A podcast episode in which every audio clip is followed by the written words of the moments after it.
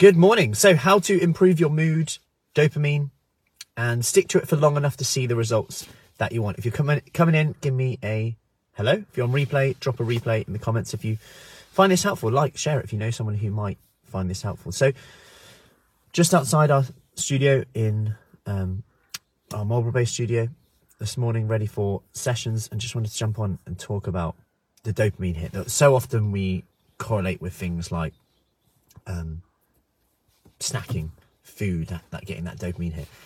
Hobbies, maybe um, comfort eating, if you like. Putting off exercises, putting off exercise. We also get a dopamine hit from that.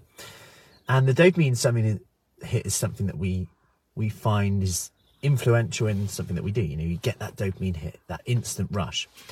So I want you to try this instead. Quite often when we start our um, kickstarts, we have a one-to-one at the start, okay, where we put together your starting plan. And often when we do this, we look at, okay, where do you want to be? What do you want to achieve? This is an important part of looking in the future, getting excited, getting a bit scared at the same time. Hey, Sue. And if we look at, okay, three months from now, where, where would you want to be? And, you know, you might say 10 kilos lighter, one stone lighter. And we think that when we get there, that will then be the dopamine hit that we need. And my advice to you is to this is to get excited about that, make it really bit scary actually. The thing, how many exercise sessions you hit and all that stuff. But then come back to today. Set your first exercise session. Book in your first exercise session. Do your first exercise session and celebrate that. Celebrate that because you'll get the same dopamine hit from that than you do when you lose three stone. It sounds odd, but the dopamine hit is actually the same. And the more you get, the more excited you get, the happier you get. Essentially, the more that sense of achievement comes in. I did that. And that's a big thing that's often overlooked. So get your first exercise session in, celebrate that A to B. Plan your first meal, get the rule around the, something you're going to get in control of.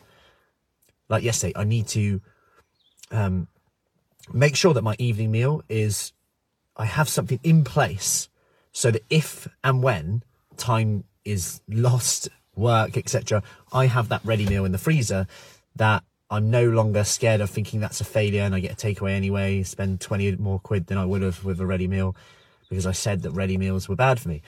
Um, that was just an example yesterday. Get that and get that dopamine hit. What would I have normally done? I'd have normally got a takeaway and then been like, oh, life is just too much at the moment. There's too much on. What's the alternative? Now celebrate that. You've made one improvement forward. There's these small habits that start to add up. I'm going to make sure that I have today I'm going to have my lunch prepped. I'm going to have a protein shake handy just in case. That's for me personally, just in case I get a bit stuck today.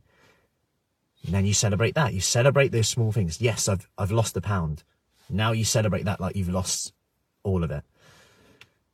My clothes are starting to feel loose. I can now get up and down the floor a lot easier. Celebrate that like you've just completed it because you might as well. Because the dopamine hit will be the same as when you lose that free stone. But it just so happens that you might not get enough dopamine hits on the way to stick to it for long enough unless you're putting your attention on your wins. What am I done well today? Keep your attention on that because if you're not, you're going to focus on what you didn't do well. I should have done this. It should have been perfect. Should have done this more. I said I'll do this. It's not going to work like that. And those obstacles are on the way to challenge you, to really make you progress. And actually, we should be grateful for them because they challenge us and then we come up with strategies to overcome them like, oh yeah, I'm not sure what I'm going to do about can I have it, what meals out, all this. And then we come up with strategies to go, you know what, you can give yourself permission to enjoy it. You can make a better option if you want, how to deal with saying no to people.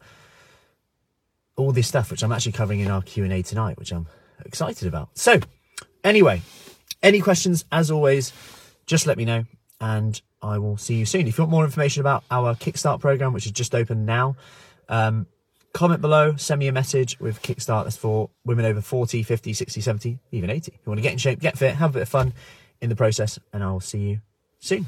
Take care.